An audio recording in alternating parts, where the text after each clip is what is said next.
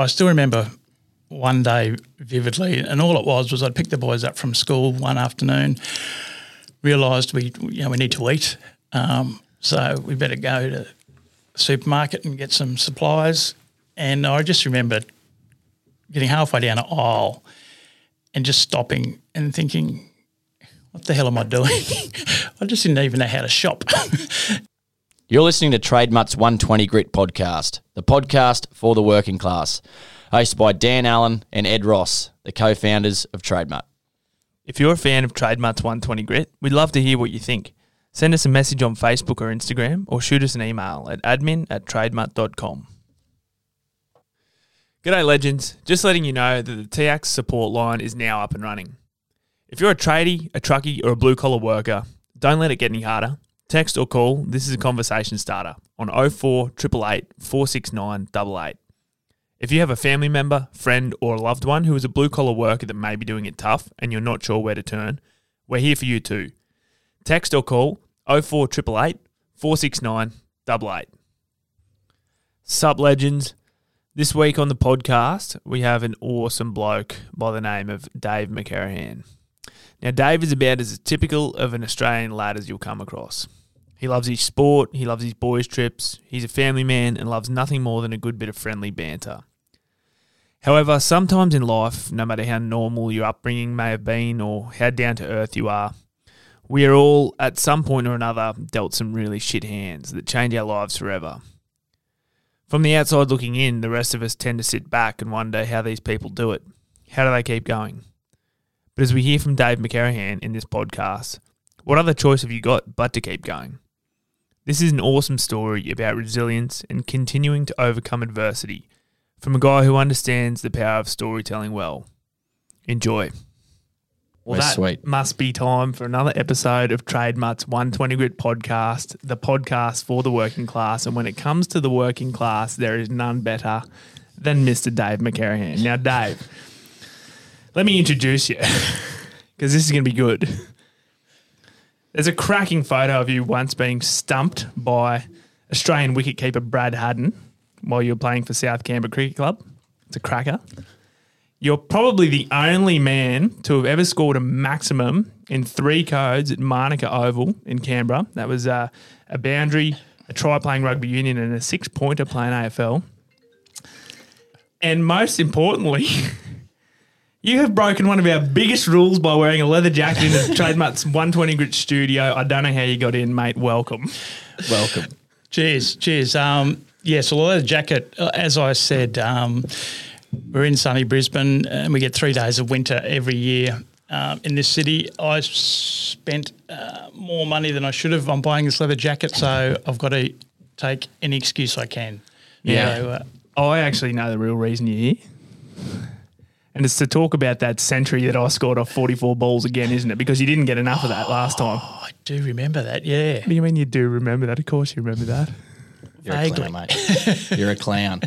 No, it's good to get you in here, Dave, because we uh, we actually spoke about this over uh, a nice bit of pizza about 12 months ago before the South Broncos game. That was a cracker last year.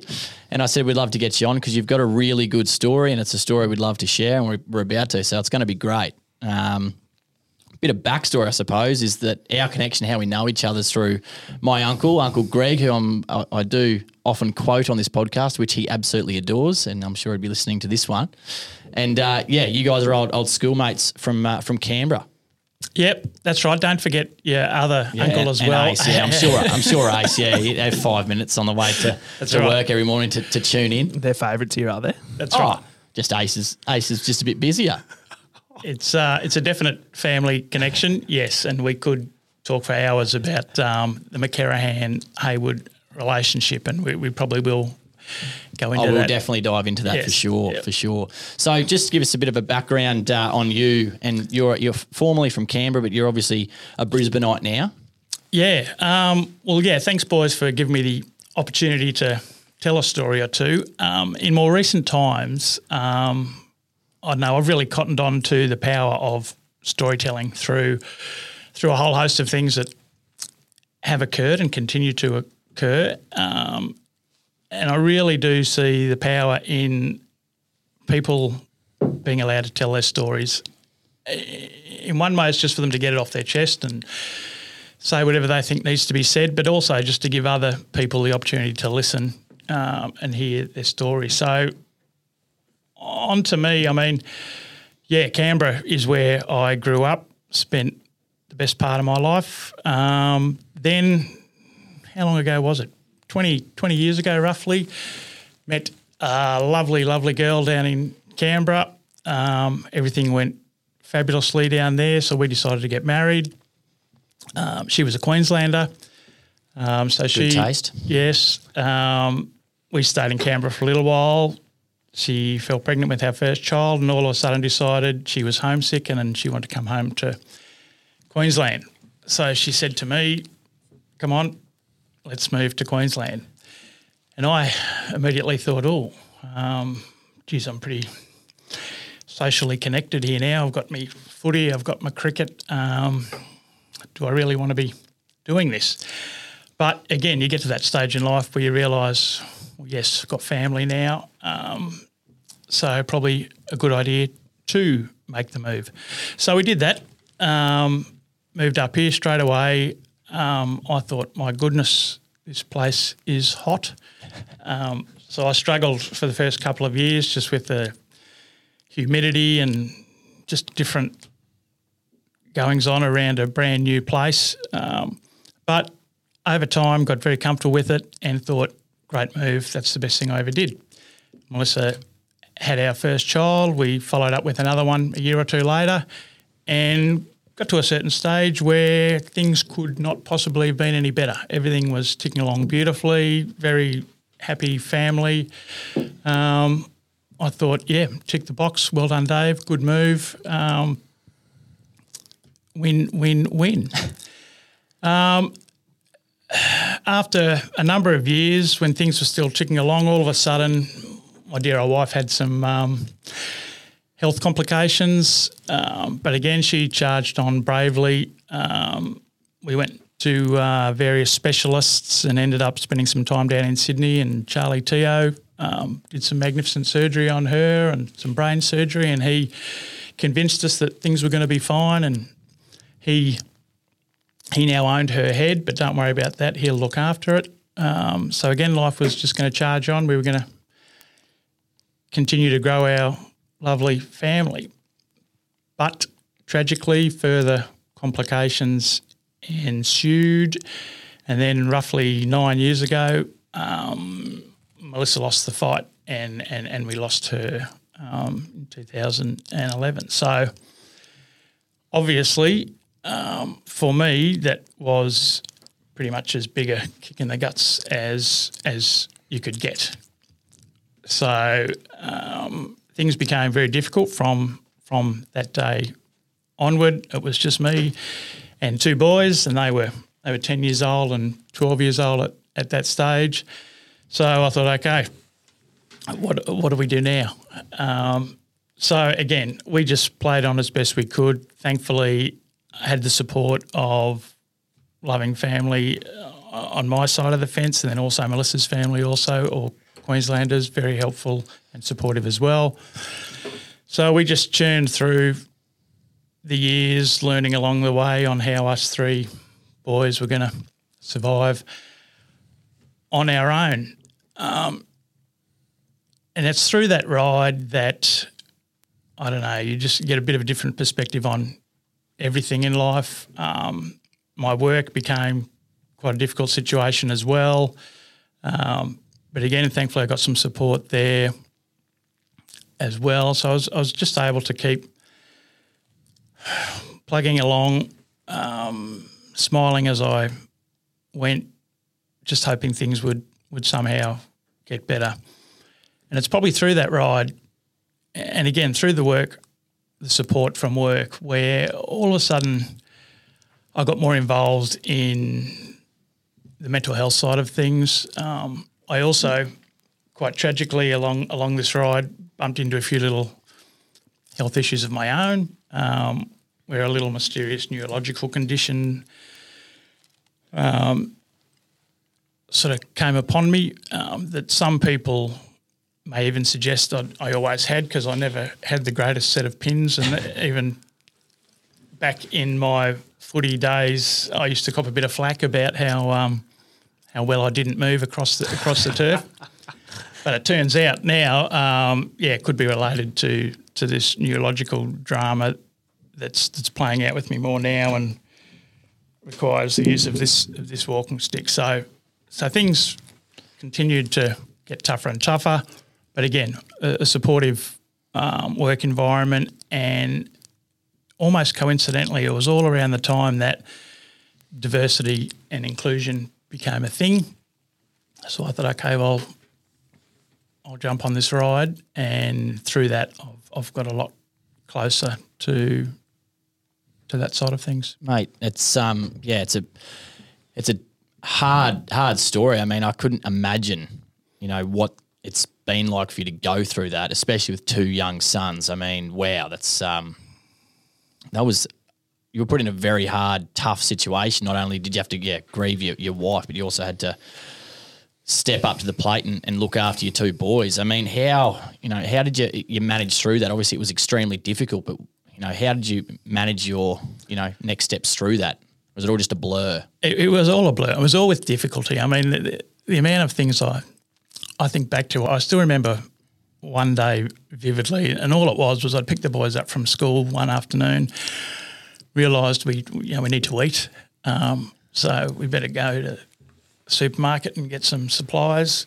And I just remember getting halfway down an aisle and just stopping and thinking, what the hell am I doing? I just didn't even know how to shop. like shopping for me used to be, yeah, go and get a pie and a soft drink because I'm, a- 'cause I'm a bit buy a soft hungry. Um, but all of a sudden, no, I've got to, I've got to get the groceries for the next two weeks, and you know, what am I going to cook, and what do I need, and uh, and I just it just that second dawned on me. I have not got a clue what I'm doing, um, and I almost gave up. I almost just thought, come on, boys, we'll just get McDonald's. We'll go home. Um, we'll have to think about this. Um, but again, over the years, yeah, you, you just you learn things. You, you get forced into learning. So all of a sudden, I've learned. Okay, yeah, you've got to pay a bit more attention in the kitchen as to things that are in the cupboard and things that are in the fridge. Things do perish. and that's right. Things need replacing. Um, and you know, little things like used to watch my mum write her little notes of things that are required, and you'd have a little laugh at your mum, say, "Oh, mum, that's a bit silly." And then all of a sudden, I'm writing my own little lists um, and notes as well. So, yeah, you, you learn. Um, It's uh, the other the other the other thing too, and, and we we spoke about this at dinner that night was sort of you know then because you are such a sports fanatic. I suppose you haven't really talked about that yet, but you are right into sports. I know Dan and I we love our sports. That's why we've got so much in common with you. And um, yeah, we talk often about Dan's cricket heroics, but uh, we don't like to bring it up on air Sorry, too I haven't, I haven't brought that up for a little while. That's the first time. Just, you know. But I mean, um, for for you, uh, that story you told me that night where you were running, you used to come back from work in the city on the train. You'd get off the train and you'd run home, and um, things just started changing on, on your run home. yeah, it it it was that sort of slow. Like I, I like I said, I, yes, I used to have dodgy pins and I didn't run too well. But I, you know, I, I played. I played cricket at a reasonable level. I, I played. I played footy, and as far as I was concerned, I was. I was fit. Um, I was strong. Um, and, and, you know, I used to do triathlons through work, just corporate triathlons, and then I used to try and stay fit. I'd, um, like say, I'd, I'd catch train into four kilometres from home, and then go for a four k trot home. And I was one afternoon just trotting along the stretch of pathway, and I just I had to stop, and I wasn't I wasn't buggered. It wasn't exhaustion. I just had to stop and sit down, and it was the bizarrest of feelings. It was almost just like I'd I'd forgotten how to run. Um, so I just I just I just walked home and just thought, gee, that was that was bizarre. And then you know I thought, okay, well I'll fight that, so I'll try and do it again the next day, and then just very very slowly but surely, running became harder and harder. Where I just okay, well I'll, I'll stop going for jogs. I can't do that anymore. But then it went the next level. Even you know I'd be in the city at, at work, and you just you know pop across the road to grab a sandwich or something, and the bus comes. So you got to you got to trot ten meters just to beat the bus, and all of a sudden you realize, hang on, I, I can't even do this. So it, it's a very it was a very slow and frustrating progression. And it was terrible because I'd again I, I'd sort of be in a bit of denial and just think, no, I'm all right. I've just I've just got to keep working at it. But then I'd catch a glimpse of myself in a in a window or something and think, oh my goodness, my, my gait has gone to pot as well. So even even my walking is looking particularly dodgy now. Um, so once you start noticing it yourself, and that that's probably was about the point in time where I just thought there's something not right here. Um, it's time to go talk to some doctors. Um, and again, a lot of head scratching, even by them, um, where we eventually arrived at um, at, a, at, a, at, a, diagnosis. Now, were you how, how much um, time after was had your wife passed away until this started to happen?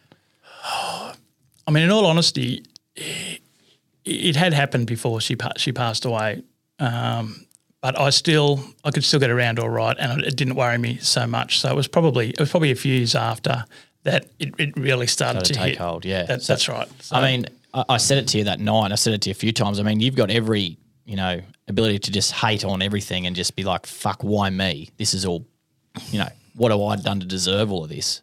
That you've got a mindset that not many people through your situation would have, and I mean, we we'd love to know how you obtain that well, it, it's interesting because I do remember that chat, and I remember you talking about you know the cards you've been dealt, saying, "Oh, and yeah, you've got you've got a particularly bad hand dealt to you," and and I'd agree with that, uh, but by the same token, and again, and through my exposure to listening to a lot of other people tell their stories as well, a lot of other people have had bad hands dealt to them as well, and then you also hear people who have had pretty good hands dealt to them and are still struggling and battling. And and it just opens your eyes that and, and you know, it's a silly term, but the whole, you know, shit happens, you know, but but but things do happen and, and you know good things happen and I've had plenty of good things happen to me. Don't worry about that. And, and the whole twenty years I had with Melissa was was you know, complete and absolute top shelf um, and I'm so thankful for it. So I've got to be thankful for that. Um, and, and, yes, there's been some ordinary things happen along the way too. Um, but again, when you see a lot of other people dealing with whatever they've been dealt, um, you just realise that there's no point in in in just saying, okay, well, I, I should give up on everything because I've got a particularly bad hand. You've really just got to say, well, no, that's what I've got to deal with. So so let's deal with it. The thing is, you're not comparing it to anything else either. You just this is the ride that you're on. So oh, that's right, and that's right, and you're still, yeah. I, the whole term happy-go-lucky. I always like to think I've been happy-go-lucky, so I'm just going to continue to be that, and I'm still just seeking to have fun at every opportunity I can have. Now, if if that means I need someone to come and pick me up and drive me somewhere to go and have that fun, that's that's, that's, just that's, that's, that's, that's it, it is now. That's right. I can't, I can't. That's awesome. I have a bunch of questions. Because yeah, your story is compelling, and sure, you've had some fucking shit. So dealing with like you've like been a, one individual who's had the you know the opportunity to experience this Charlie Teo. Yeah. Now this guy is a there's all sorts of different things, the media, whatever.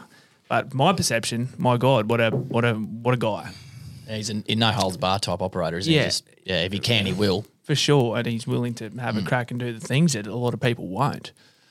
Um, what's it like to, I guess, relinquish control of? Because I would imagine that both yourself and Melissa at that time would have essentially relinquished control to this guy.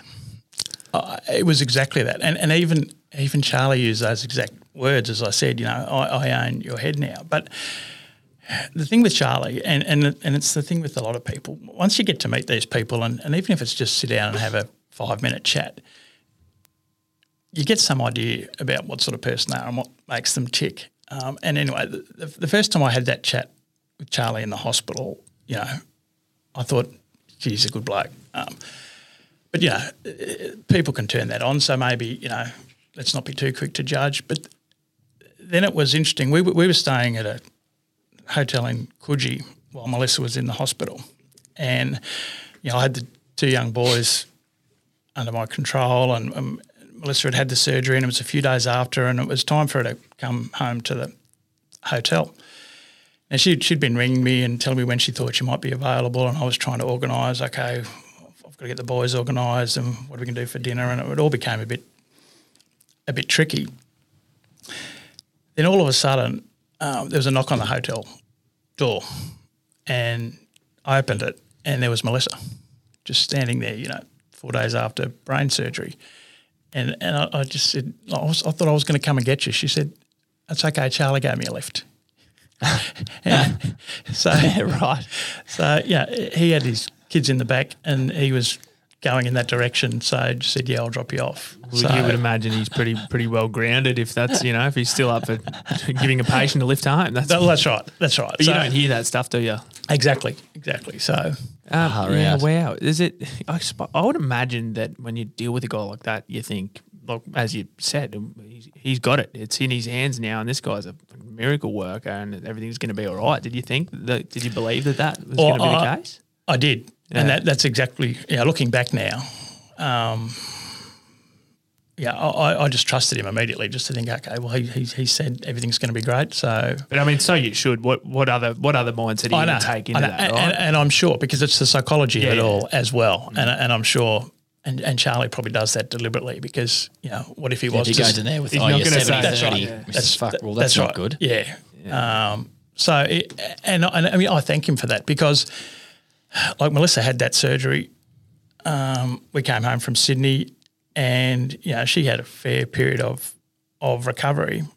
Um, but it was only a week or two later. She was she was getting out and about again, um, and was recovering quite well. And and and she was very keen to remain active. Um, and I remember just thinking, oh, Charlie was right. Charlie was right. Have a look at her. Here we are a month or two later, and and she's charging on with life. She and the things that were obviously spinning around in her head, knowing what she'd been through and, and not so certain about her future, she obviously thought, okay, well, I can have a crack now. So she decided, okay, well, I'm going to I'm going to start a business. I'm going to get busy. I'm going to.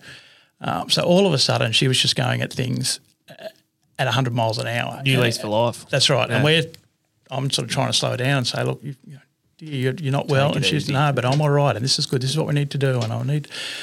So that, that period in time was very difficult, very busy with, with, with all of the, the busyness around, you know, me, my work and her setting up a business and the two young boys, um, all very difficult. But I just think back and think, okay, imagine if it hadn't turned out that way, and we'd have just we'd have just come back from Sydney, heads down, and just oh, we're doomed, Defeated. we're doomed, defeated. Let's just ride out as long as it takes now, and just sit there I suppose those days were, were, were probably golden days, I suppose, for because you had that lift. You were like, yeah, we're, we're, we're going to be all right. Well, it was. I mean, it, it was all very positive. It was it was busy, and being busy is good. So, um, so it was good. It helped us get through what, as it turns out, ended up being a very very difficult time because then few more complications came along. Things got worse, and then spiraled into into what was the end. So there's been we've had a few uh, people. I mean, my brother for one, Ben, who edits the podcast. He loves when we mention him. They've just had babies, and there's no rule book. There's no guide. They just They drop. just they just drop them it. to you. It's like, yeah, you can you go, go. home now. That's you. Um, they can't eat Maccas yet, but you know you'll get there. You'd probably blend a A nugget, double cheese. I think up. they're already blended, aren't they? But basically, there's no there's no guide. There's no you know whatever, and there's certainly no guide to parenting through navigating a situation like this. But you're in a situation where your other half is the one going through the grief, and God knows what your kid, where your kids' heads would have been at. But I would imagine you uh, then thrust into the position of being the you know the rock. Yeah, I mean, it, it's interesting, and it, it, it's Melissa enjoyed being a mother so much. I mean, she she was when to be honest, when I met her down in Canberra, yeah, she was extremely successful i- in her chosen field, um, and and to some extent, I was thinking, well. This is going to be great. I'll, I'll just live off her coattails. Um, Stay at home, dad. Here we go. That's right. I'll play golf every afternoon. Well, that you know, You would have been buggered in the shopping in the Yeah. shopping hall. But then as soon as as soon as kids came along, she almost just she just wanted to be a mum. And so all of a sudden the pressure was on me, you know, no, you got to get out there and, and you got to earn the money and um, you got to support your family. And I sort of said, well, that's not what I was planning on. so she then just dedicated herself to becoming the greatest mother. Um, and honestly, to, it, sometimes it was it was exhausting because she'd be getting us three boys up out of bed early because we've got to go off here to this sport and then over there to here and then we've got round for a family visit here. And it was just go, go, go. And everything was just super organised and we've got to do this and we've got commitments here and then we're doing this and, and yes, and all the boys are going to learn to play all these instruments. And, they, and, and the amount of t- a few times I just felt like saying, can we just chill? Can we just have Just and- exist. And, and, it was You're just probably no. sitting there with your feet up on the couch at the stubby watching the Raiders going, can we just have five minutes? that was very true. I mean, and, and that even, yeah, there was some anger at times. Sometimes it, was, it wasn't even, you know, I was like, Isn't But- it? That's for everyone, though, isn't it? Just, Well, let, just let it go. it is. But again, looking back, um, I just know what a magnificent foundation she built over those years. And then when I had to take over, when they were 10 and 12, um, I thought, well, things aren't going to stay the same because I'm just not capable. Um, but just knowing that the foundations were so solid that there's still a pretty good chance that we're going to end up with a decent result for these two wonderful boys. And, I, and I'd happily say now, sort of almost nine years later, um, two good young kids.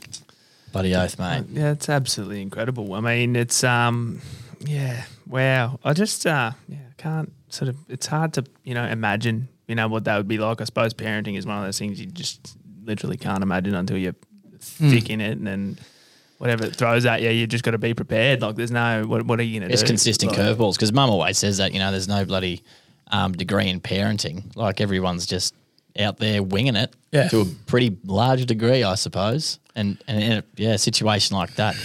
in What's interesting, even even uh, you boys might have heard me talk recently about grief um, and how, uh, again, with mental health issues, and you talk about post traumatic stress and all that sort of thing. Now, I I'm convinced I went through a trauma, um, and that was part of the grief. Now, how I handle it, who knows? But you just don't know what it's doing to you. So I I don't really know how well I handle things um, because I just didn't know what was was going on with me. I didn't. Who knows what happened to me mentally? Um, you know, again, I, I probably thought I handled it okay. You're and not, I, you're not. No one's bred the resilience to lose a wife and then have to raise two kids. You learn know, it- No one. you that's, learn it you learn through on the that through that. Yeah, like you're not. That- that's right. You're not ready. No one's ready for that. Yeah. You know that, and no one would ever expected to be.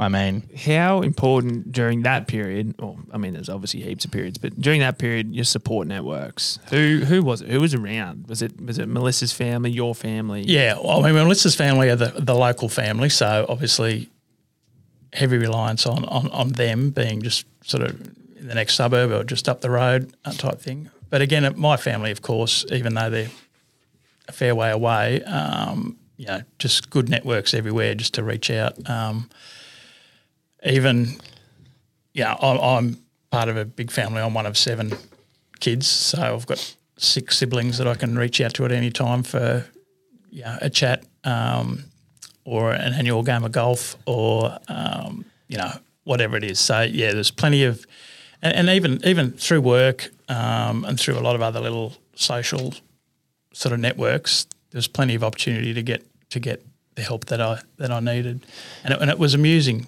um, like the whole school network of families, and there's all the, the school mums and the school dads, and we'd yeah, because that's a whole new friendship circle you get into, isn't it? Because your kids have got friends, and then their parents. You get along with some of them, and then it's just a whole That, that's right. new thing. And, and all of a sudden, you know, you're going to the barbecues, and, and quite often, um, rightly or wrongly, you know, all the mums would circulate over here talking about whatever they talk Blokes about. are over at the barbecue and all the flipping- blokes are, that's right, flipping the sausage. drinking beer, talking about footy.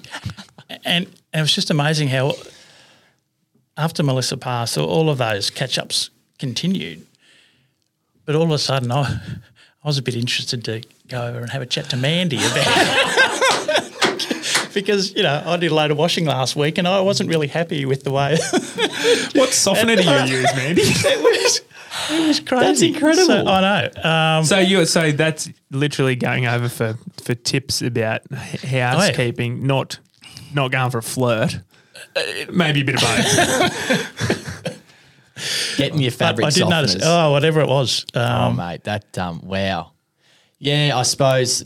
I mean, that's. I would, I'd love to talk about the you know the spoils thing that you've got with you know your your brother Micro and and my two uncles Ace and, and Greg or Dreege as you like to call him. Um, I mean, it's an annual golf tournament that you, you four blokes play. Run, run us run us through it because I, I think it's a very important piece of, of your story.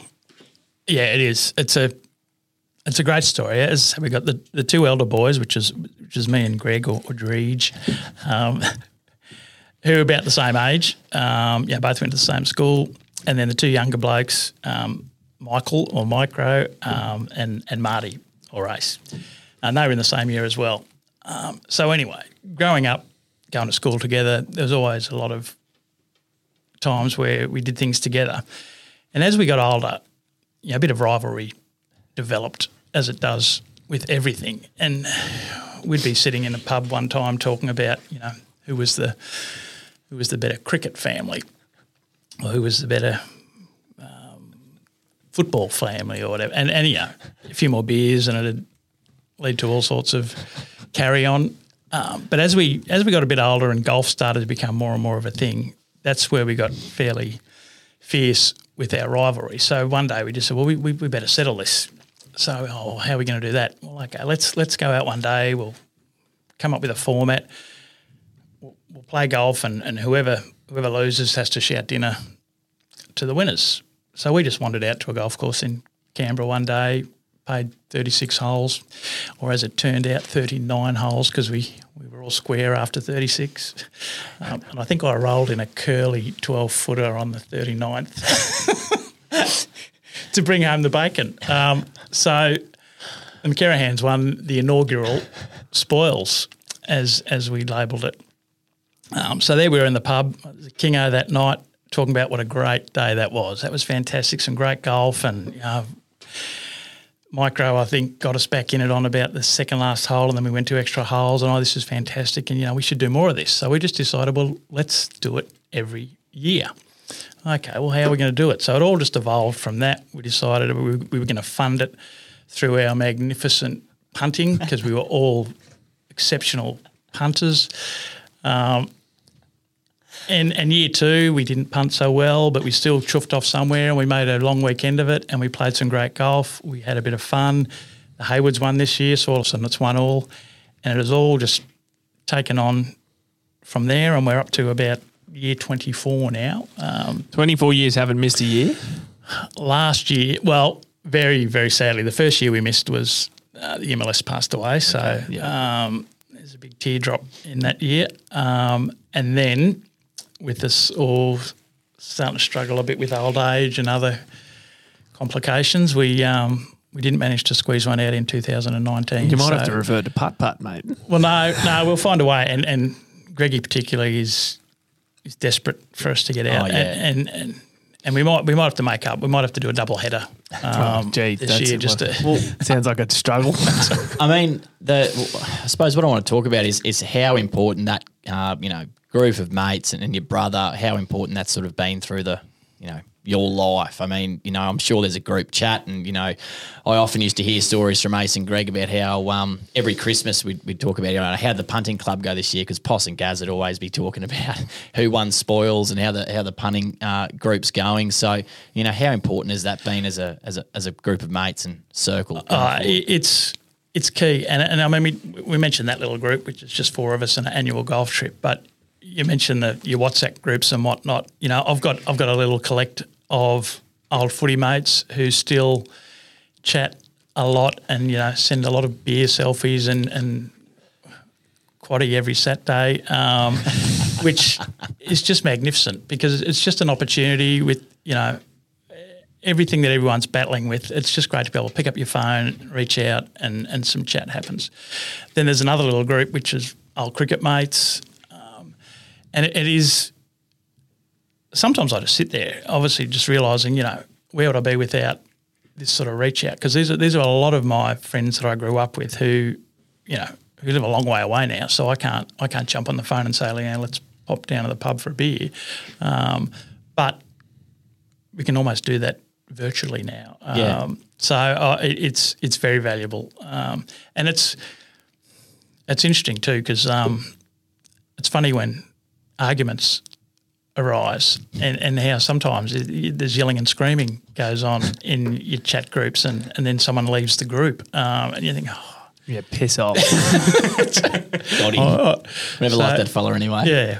So I mean, and that's yeah, yeah, the whole sledging. Sledging is an art. Is an art. Yeah, yeah. Um, and and growing up playing cricket in Canberra, particularly, um, because a lot of it went on. Um, but it's one thing that it's an actual skill to be able to to sledge well, and, and I, but again, without hurting people, without it getting too Well, personal. There's a difference between insulting someone and just getting under their skin. Oh my Yeah. god! Yeah. Like that is what to me that's what sledging is. It's just finding a way to That's get right. under their skin. And skin. you That's love right. doing it too. That's right. You're a pain in the ass. Yes. Oh, well, I mean, Oh, mate, I'm good at it. we know how we know how to get under each other's skin, and we do it intentionally a lot of the time. Oh, it's yeah. great. Yeah. Oh, Yeah, it is good. Oh, it is. I, The other thing too with those group chats, it's the it's, it gives you the ability to sort of escape what's going on and just get into a whole new new thing. Like at night, it's um yeah, it's great getting in there and, and seeing what everyone's been up to. It's great opportunity to just switch off as well, which is great. Yep. To be honest, I've gone away from the group chats a little bit because um, I've found that with the amount of, I suppose, you know, interaction on social media with Trademutt that I do, Oh, you do heaps, yeah. it's um, you kind of when I get home of a night, it's the last thing I want to do is look at my phone anymore. Yeah. Um, and so for me, uh, that's probably one one sort of um, thing that's fallen away a little bit. Is just a yeah, tendency to like not want to do it because of just the technology thing. It's just like just you enough, just need enough already. need a break from it. But Yeah. um, but yeah, I'm also like I mean, as is everyone, very big you know people like face to face person. You can't beat that. But you know, I suppose We have Wha- been through COVID, so WhatsApp Yeah. is the next best thing, isn't it? So it's you know WhatsApp, yeah. what um. So you, you, when you've navigated the uh, you know the the physical injury that you've got, I suppose a disability is what it is. How is that? How did your identity change when when that came about for you? And I, I mean that obviously in terms of you know how Because you're an avid sports bloke, like you love your sport. Yeah. So I, I mean, I don't really know the answer to that question. I mean, I still love my sport, and and so I don't know if my identity has changed at all. And that's, I think, what I try to tell myself a lot. And and uh, I think part of it is denial for the whole thing. Like I still sometimes just think, no, I'm all right. I can still, and like I'm in support groups with with other people who have the same ailment, but different variations of it. And a, and a lot of people are in wheelchairs and can't can't walk at all. So you know, I just think, well, I've got to consider myself lucky. I can still I can still wobble about. And and, and sometimes if I'm if I'm particularly feeling good and loose, I can I can. Get a few steps out, and I think, no, I'm, I'm Get a bit I'm of pace okay. up. Yeah, I, I, think, yeah, I think I'm all right. So, so it's the whole denial thing. I just say, no, there's nothing wrong with me. I'm, I'm all right. I, I still, and this is a challenge I'll put down to both you boys. I still reckon I could beat either one of you in a game of table tennis. We are going to get a table here I eventually. will, t- I will take that challenge. That's right. I'll put my keys on the table for that so, one. so that's right. So, But uh, w- uh, going from you know being an avid sports person and then you know experiencing that, I suppose that that change in ability is it? Do people have you been? Do people treat you differently? Is it like you know around the workplace, around the you know yeah, stuff that pisses you off. You're like, I don't need that. Yeah, d- d- does it give you the shits or like what what? How or you're like, this is great. People are bringing me cups of water and tea now. oh, not really. I mean, it's uh, most people I know are, are good about it. So, you know, there's lots of funny examples. We'll be at work at um, back when we were in the office, um, and you know, a fire drill would happen. and all of a sudden the warden, the wardens are walking around the office, ushering everyone, "Come on, come on, fire drill!" And they just take one look at me and go, oh, "You're not, you're not moving, are you?" I. I, I, just, I just look there and say, "No, I'm, I'm not moving." So, um, you know, I, I try as much as I can just to play as if, no, it's still same old me. Um, Yeah, yeah, yeah. there's a lot of frustration there and a lot of anger, as I said the other day, because it is it's a g- degenerative thing that is going to keep You know, it's degenerating. going to get going to get worse. Uh, How do you how do you look after yourself mentally when you that's happening? Like what what's how do you Well, what do you do? What do you do? I mean, pretty simply, I, I just again give thanks that it hasn't degenerated as rapidly as it has for others, and, and that I, you know, and that I can, I can still get about. I can still wobble about all right. I'm not, you know, I'm not in a, in a wheelchair tragically, um, even though that day might still be coming. Um, so you've just got to give thanks for the little things that you can still. It's such an awesome thanks for mindset. It's fucking great. You mentioned the anger, like you. So does this just kind of come and go? Like, does it? Do you have good times, bad times? Type? Yeah, definitely. Yeah, and then how do you like? Because you're per- perfectly entitled to be angry about it. Do you ha- do you have a way to let it out? Like, do you? You know what I mean? Not, no, not, Yeah. Not Got a punching really. bag home, nothing. no. I mean, it, it's With Uncle Greg's face on it. you almost just resign yourself. Yeah, you know that life for everyone, regardless of situation, is, is full of high, mm. highs and lows. Mm. So you know there's going to be lows, and and it could be a low that's brought about because particular frustration with something's just happened around my disability, but it's just another low, and and mm. you know that they come and, and so do highs. So you, you just get better at riding out the lows. You just you almost just sort of roll your eyes and say, "Oh, okay, Here we are again. I've we been go." here. I know That's what, right. yeah, I Just- can work through this. So you're just building a lot more resilience, yeah. And you and you lear- I suppose you're learning from your experiences, which is important. Yeah, well, because I, think factored into it also is just the fact that through it all, we're also getting old, and and and Sure are. and with getting old, so we're told comes comes wisdom. So you just think, well, maybe, maybe that's what's happening. Maybe I'm, I'm maybe I'm getting, now. maybe I'm getting a bit wiser. So you know, I, I, who's to know how I would have handled this as a 25 year old? Yeah. Um, Yeah.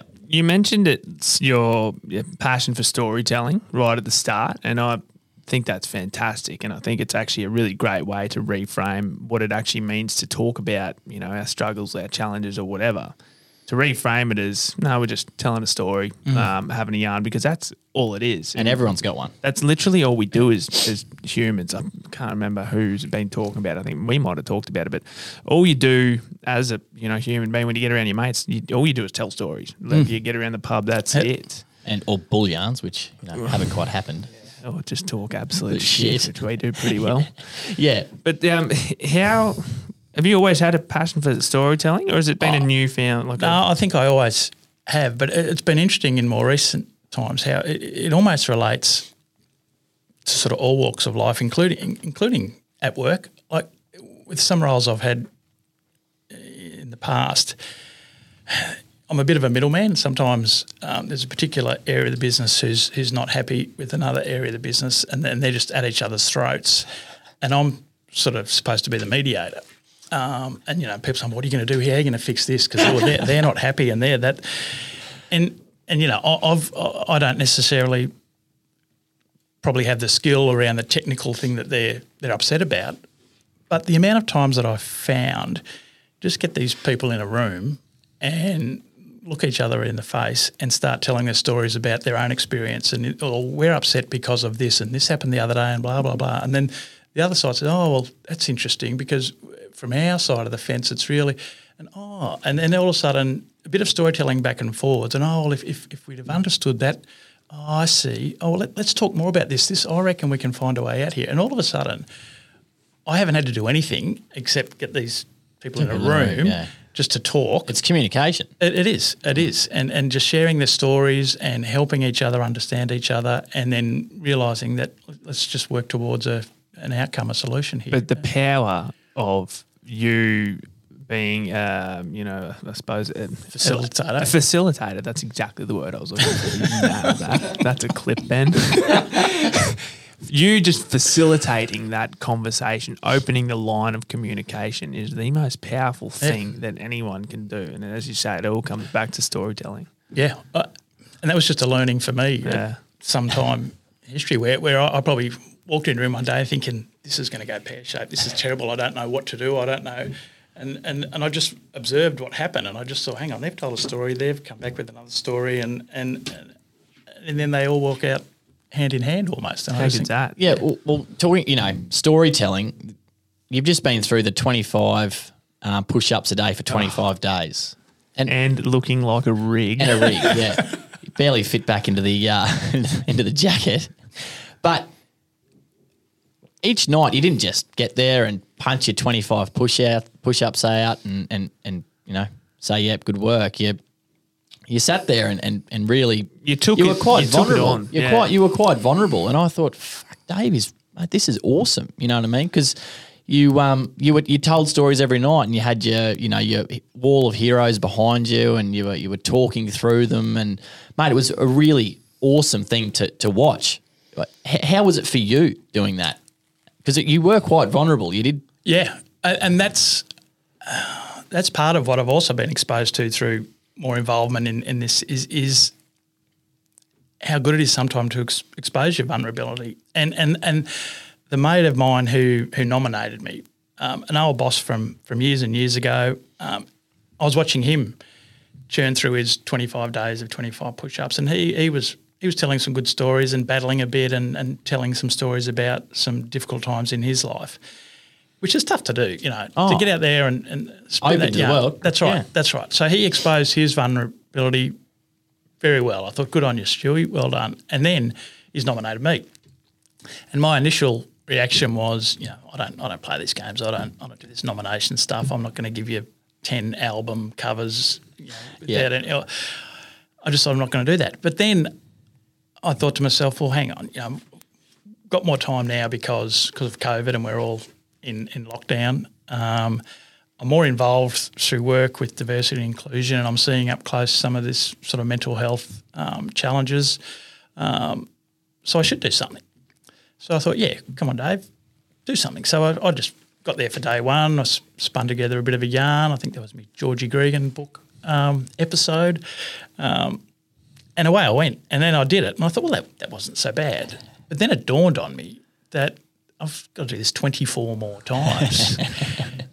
so all of a sudden I, I had to start thinking about it. coming up with what you were going to talk Th- about. That's right. Um, which was a bit of fun a, a- as well. Um, Would have given you a good opportunity to reflect. Yeah, were Yeah. you were you sitting at home at night thinking, oh, that, oh, I'll have to do this one, or were you like planning at the days, or like day twenty will be perfect for this yarn? Like, Uh, not a lot. I mean, I, I normally did it. Like I'm working from home now, and so I'd sort of knock off about five o'clock, and then just pop next door into my little rumpus room, and then I'd I'd churn it out there, and then as soon as I'd finished, I'd just lie back and think, right, what am I going to do tomorrow? And I'd just take a few little notes and say, okay, here's here's my approach. So I'd sort of take about half an hour out of the day at the end of every workday to to to produce the one for that day and then to plan out the one for the next day. And Yeah. it just became a bit of a rhythm. Bit of a- well, you know, we talk often about how important, you know, physical health is to an overall, you know, mental well-being and, and you know, great health. With, you know, what you've been going through with your, you know, your disability, um, how hard has it been for you to find a way to physically work out to maintain your overall, you know, mental well-being and overall, you know, physical health? How hard's that been to transition? Well, very hard. Um, but again, thankfully, with all sorts of specialists available and, and, and the support groups that I've got access to and hearing other people's stories about how they're dealing um, with the same thing is, you know, the importance of stretching um, and all these different exercises you can do. And, and I found out that, you know, I, I know I know physios quite well because Yeah. my aforementioned brother is one and so is his wife. Um, so I realised, okay, I've got to find myself a good physio. And then I found out there's such a thing as a neurophysio, so physios who specialise in neurological conditions. So I thought, oh, I'll look up the yellow pages, and um, and I found one, and they just happened to be two minutes around the corner. I thought this is this is perfect. So I, lo- I lobbed around and, and met met Roger, um, and got to know Roger quite well and all of a sudden it was becoming difficult for me to be able to find the time to go and see Roger regularly because of work and because of other things. So Roger said, "Look, how about um, we'll come in really early on a on a Wednesday? Oh, How about we do a six o'clock?" So all of a sudden, I just got into this routine of before work, every fortnight, um, Roger would, Roger would treat me. Um, and that just helped. And through Roger, I've also now got an exercise physiologist as well. That's who's actually making me do a bit of work myself. Um, so it's just having these people to Yeah. to help you. And how push you. important has that been for you? I don't really know. That, that that's that's part of the frustration. I mean, sometimes So it's not yeah, it's not making you better, but how does it like? Does it make you feel better? well, I think it does because it does anyone. I mean, Yeah, yeah, yeah. yeah, I'm sure. Yeah, I've got my little exercise bike set up at home and my weights bench, and and and, and if I'm doing nothing, I get angry. And but if I'm if I'm doing stuff, I feel better. So it it, it it's just the same for Yeah, yeah. anyone. Yeah, um, So yeah, working to working to your limitations, I suppose, isn't it? Yeah. Finding what works. Yeah. Oh, I want to go back to the 25 push ups thing um, because you talked about vulnerability and we talk about that's what this whole brand is about. Yep. Um, and talking openly, telling stories, and you've done that for 25 days. How did you feel at the start of the the start of it when you did that first one and then the, the last one? Did you feel like you'd just been on this journey of just opening right up? You know, like, what did you sort of. There a bit of resolution kind of at the end of it, or was it, you know? Oh, a little bit. It did.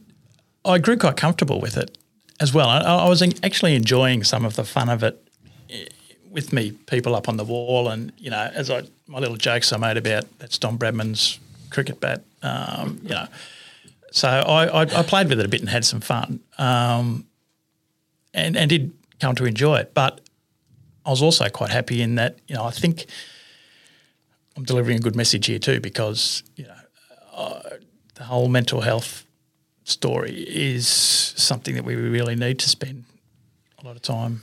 Well, it's yours is one of the few examples that I could think of because I was saying to you, I watched, when, you know, whenever I saw it pop up, I was watching it and I was kind of, I was just engaged. I don't know why. Maybe it's because I know you. Um, But um, I just completely lost where I was going with that. Um, Watching? yeah, Yeah. no, well, I was watching and it was just like, um, you know, yeah, no, yeah, you're the one of the one of the only blokes I've seen who's actually taken on one of those challenges and done it for what it was intended to be, where you actually genuinely talk about it and not just Yeah, that's what I was say, saying "Here you before. go. You weren't just doing I'm them." doing the 25 push-ups. Um, there you go, next bloke. Like you just you did the the part that's integral to creating change around the way we talk about mental health. You actually talked Yeah. about it.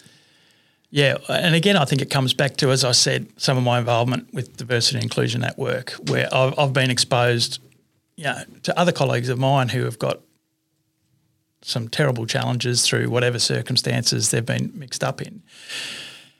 And I just think we've got to talk about this stuff. We've got to, you know, and it, and it is it's the whole simple things like being kind to each other. How how some people just aren't even very good at that, and and they might think, oh, you know, I had a chat with so and so, but they they weren't very nice to me. Well, you've got to, you, you don't always understand what the other person might be going through, so you you should almost always just make the assumption that whoever you're dealing with could be fighting all sorts of battles. So just just be nice to them. Yeah, remove So- remove yourself and your emotion from it, and just yeah, understand That's how right. how they're going. Just just make being kind your default. You are echoing the words of Tick Everett um, from Dolly's Dream Foundation. Says the same thing. You just never know. That's Excuse right. me, what people are going through, and Yeah. you just as humans, there's one simple thing that we can do for each other, and it's not make each other's life any harder than it has to be. Yeah. And it's as simple as just, you know, get blocking out your preconceived ideas or your own, you know, bullshit and just being a good bloke. Just Yeah. chill out and be nice.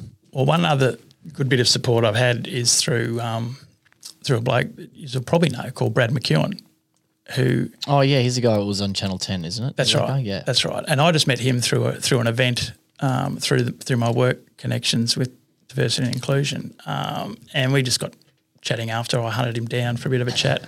Um, he's a Carlton supporter, um, so it, we maybe weren't going to get on, but we did. Um, anyway, through that, we've just formed a bit of a mateship, and we're we're staying in contact now. But but again, his his story, you know, he's been very successful in his chosen field, but very tragically, you know, he lost a father and a brother to suicide. So you know he's dealt with hell as well, but he's used this as his way of of, of getting over that, and he wants to help people and support people. Um, and, and, and the more you just think about it, you know, I've, I've got another very good friend of mine who who similar thing has had two immediate family members commit suicide. It, it's it's just tragic. So so just about everywhere you look, there's there's horrific, terrible stories about what people have to deal with every single day. Um, so we've just got to be more wary and careful about how we treat everyone. Do you feel like you've got the advan- the advantage now of having a really distinct sort of different perspective on life to what a lot of other people do or may have? I'm going to do again. Part of it, I just think, is the whole getting old and wisdom and, Yeah, and, yeah, and all of that. The wise old growth. man. It's Yeah. all growth. Yeah, and and it's you know we're all counting down um, to the day that we can just put our feet up and, and retire and we we don't have to do anything. But I just think, yeah, for me that's however many years away, but it's you know, it's getting closer and closer. But I just think well, we've got to do what we can in that in that time frame to do as much as we can. And and COVID's given us an opportunity now that we're yeah, new normals are becoming the things that we're talking about. Well, let's let's really make an effort to to get our new normals where we where we want them to be. Get it right. A good That's- default. That's, right. Yeah. That's right. Yeah. How are the boys going? How old are the boys now? Well, so they're twenty one and nineteen. so My they're, God. they're they're men. They're in the Uh, thick of it. Well, they are. Um, so they're good. I mean, they're they got all the usual challenges that I had when I was that age. Oh So- no, talk me through it, Dave. what sort of challenge Well, are we talking about? Well, just being hopeless. um, yeah. Fa- fast food. I mean, and, and again, Fast food, yeah. we even think back to when I was that age and how, yeah, you'd you'd have a bit too much fast food. But how easy is it now? I mean, you pick up your phone, you go, Mate, boom, it's boom, boom, and dangerous it's there. now. It It's is dangerous. It now. I mean, the, the the what people put into their body, and I'm, I'm sure you have learned a lot about this too Yeah. with what you're going through. Yeah. Is um, it's so imperative that you are eating good food Yeah. for longevity because fuck it, you know, like, like Rushy, he's on cholesterol medication. He's fucking 27. You know what I mean? I know. A story. I mean, mate, food is it can be so bad, so bad. well, some of those sugar documentaries that you know that over in America, the Mountain Dew kids who had no teeth, and uh, you know, and just the Yeah, the I was telling I was telling you about this the other day. Hey, the corn syrup in America. oh yeah. Yeah, so it, the America, Yeah. yeah. who made people like America, who made people fat or whatever it was, and they, yeah, in America, I think it's banned in Australia, but in America they put corn syrup in fucking everything. Yeah. Um, yeah, burger patties, burger buns, you know, dressing, everything, every, all the sodas, um, and that's like, It's a su- it's like a sugar thing, isn't yeah, it? A corn sweetener. syrup. It's horrendous for you, and I mean, it's yeah, Well, my my eldest boy Hamish um, got a girlfriend at the moment, and, and someone in her family is connected somewhere, and he's been starting to bring home free cases of soft drink. fuck. so in our laundry at the moment, we've got we've got seven cases of some horrific. I used to drink it flat out, soft drink. Yeah. Used to drink it flat out. When I first started dating my now wife, I used to, on the way over to her place, I'd make sure I had a packet of cigarettes and a 1.25 litre bottle of. Sprite. Couldn't have dinner without a Sprite and a cigarette. Needed, right? I cannot believe, well, I was working pretty hard then so I could burn it off, right? But I did start to bring that into, I'd quit smoking by the time we started Trademutt, I think. But I was definitely still on the, on the soft drinks and I blew out, as Dan would say. The I only got chunky. the only bit of the, the you know I'm not okay with is the working hard part. that might have been a bit of a well, la- labor intensive, labor intensive. But um, I just switched just to drinking soda water, just water with bubbles in it, and that has changed so Mm. much. I just don't drink um, soft drink at all anymore. Mm. I, I don't reckon I've had a soft drink for probably six, eight months. I, I reckon I've had a soft drink. I just don't have that craving for it. But when I was in that cycle, every day you'd get it. Lunchtime or smoker, you'd be like, oh yeah, I need a can of soft drink. It's horrible. Yeah. So bad for you. Ruined So- you. Yeah, I mean, I don't know. I used to drive heaps of sugar into myself as a kid, like as a you know for a long time, and I'm surprised. I'm waiting for you know my, for it to catch up with me because I've got no doubt that you know Oh, mate, it's catching up. the teeth will you know whatever, but Hmm. you know. Well, the thing the thing is that you can't. No matter what you eat, there's a consequence to it. That's right. And That's and- what I didn't. That, that's what I didn't realize. I was like, oh, I can just have thirty apples a day and you'll be healthy. Well, you know, you can't because that's got heaps of sugar in it as well. You know what I mean? So they're learning all of those lessons now. And, and again, part of our excuse when we were younger is is you know same with You burn it off. with beer. You can burn it off. That's right. You're playing footy, you're playing cricket, you're running, you're doing all sorts of things. So it doesn't matter. You're Superman.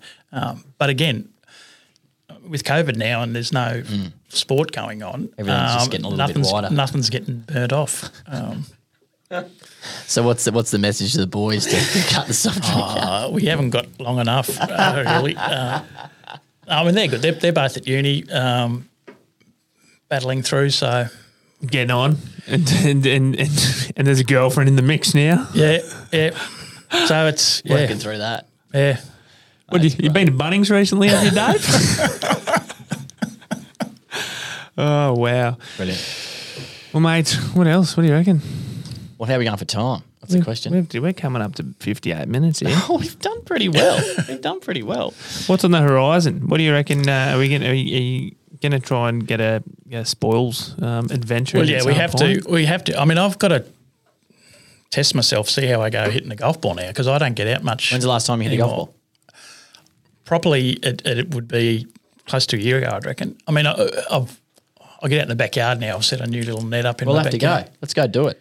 Yeah. Let's go do it in a couple of weekends. I'm You're going to play tomorrow or playing golf tomorrow, but tomorrow, tomorrow, but it'll be a, f- a few weeks ago when this comes out. Yeah. But uh, yeah, the TIACS, the TIACS Golf Day um, by Gardell Electrical. So our last three podcasts have been Sam Gardell, Matt Boyce, and Lockie Stewart, and then there's me.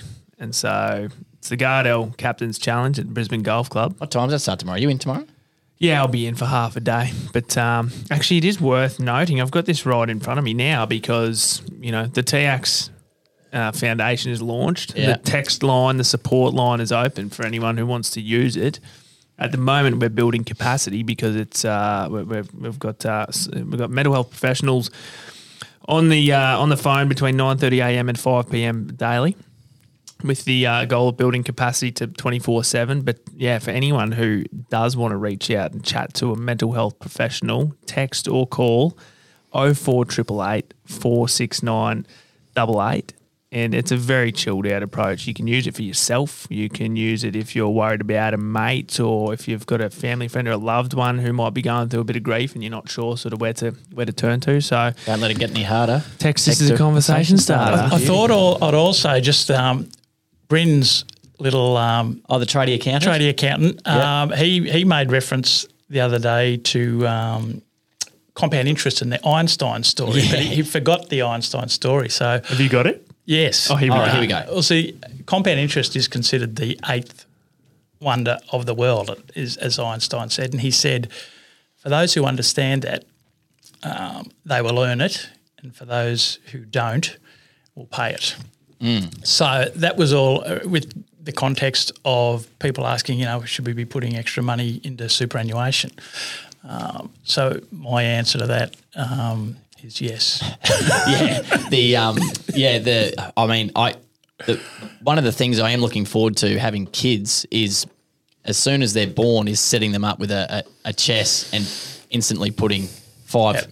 ten grand into their under their name and, and, and letting them pull them out when it's 30 because yeah people really don't understand um, yeah I mean I just wish I knew this 10 Yeah. years ago but I don't Compound interest is the business. yeah mate bloody oath Well, No, mate, yeah. yeah. Well, you were going to wrap it up. Well. I was just going to say thanks for your time, mate. I mean, you know, it's not easy to come in and tell your story like that.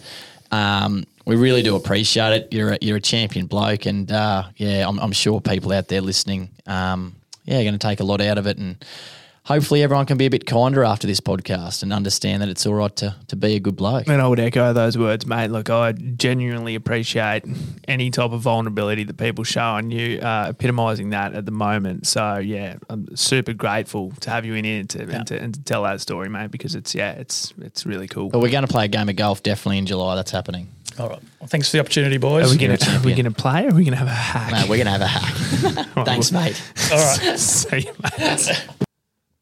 If you're a fan of Trademutt's 120 Grit podcast, we'd love to hear from you. Send us a message on Facebook or Instagram, or shoot us an email at admin at trademutt.com.